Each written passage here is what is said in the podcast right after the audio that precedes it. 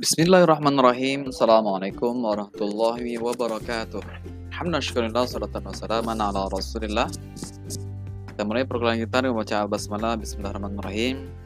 Rekan-rekan mahasiswa, semoga kita selalu dalam kebaikan ya, dan selalu dalam lindungan Allah, rahmat dan kebaikan dan kita dapat menjalankan aktivitas sehari-hari dengan baik. Pada pertemuan ini kita akan membahas tentang bab yang menjelaskan tentang matan keyakinan dan cita-cita hidup Muhammadiyah. Bagian pertama, kita akan bahas tentang sejarah penyusunan dan isi MKCHM atau matan dan cita-cita hidup Muhammadiyah.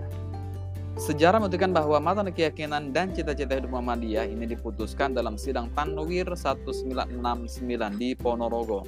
Untuk menjalankan amat muktamar, pimpinan pusat Muhammadiyah melakukan perubahan dan penyempurnaan terutama peristilahannya berdasarkan atas amanat dan kuasa Tanwir Muhammadiyah tahun 1970. Adapun isi dari matan keyakinan dan cita-cita hidup Muhammadiyah dibagi ke dalam tiga kelompok yaitu kelompok pertama mengandung pokok-pokok persoalan dan yang bersifat ideologis ialah angka 1 dan 2 yang berbunyi sebagai berikut. 1. Muhammadiyah adalah gerakan Islam dan dakwah amar ma'ruf nahi munkar, berakidah Islam dan bersumber pada ke Al-Qur'an dan Sunnah al-Makbulah.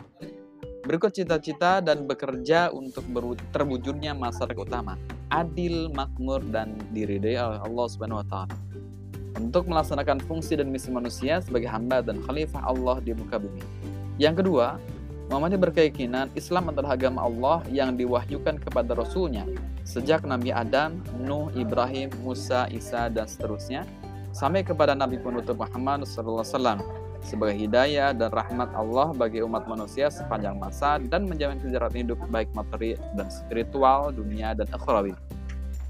Kelompok kedua mengandung persoalan tentang faham agama menurut Muhammadiyah, ialah angka 3 dan 4 yang berbunyi sebagai berikut.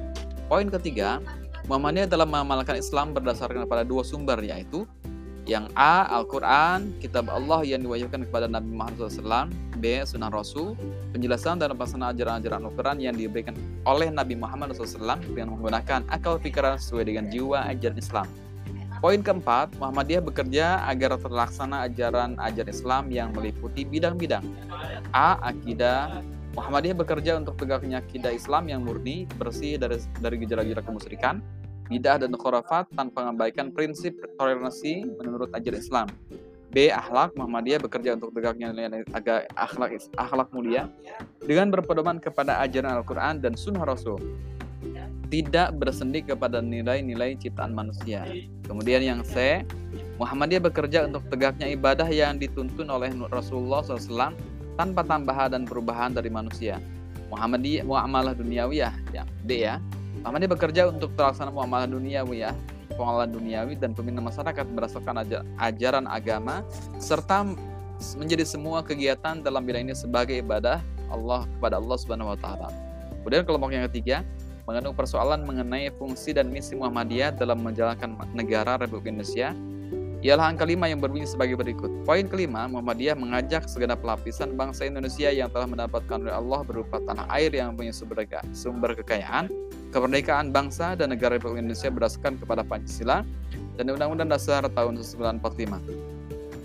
Untuk berusaha bersama-sama menjadikan suatu negara menjadi suatu negara yang adil dan makmur dan dari Allah Subhanahu wa taala baldatun thayyibun wa rabbun ghafur. Artinya negara yang baik subur makmur maju dan sejahtera dan mendapat amat dari zat yang maha pengampun yakni Allah Subhanahu wa taala.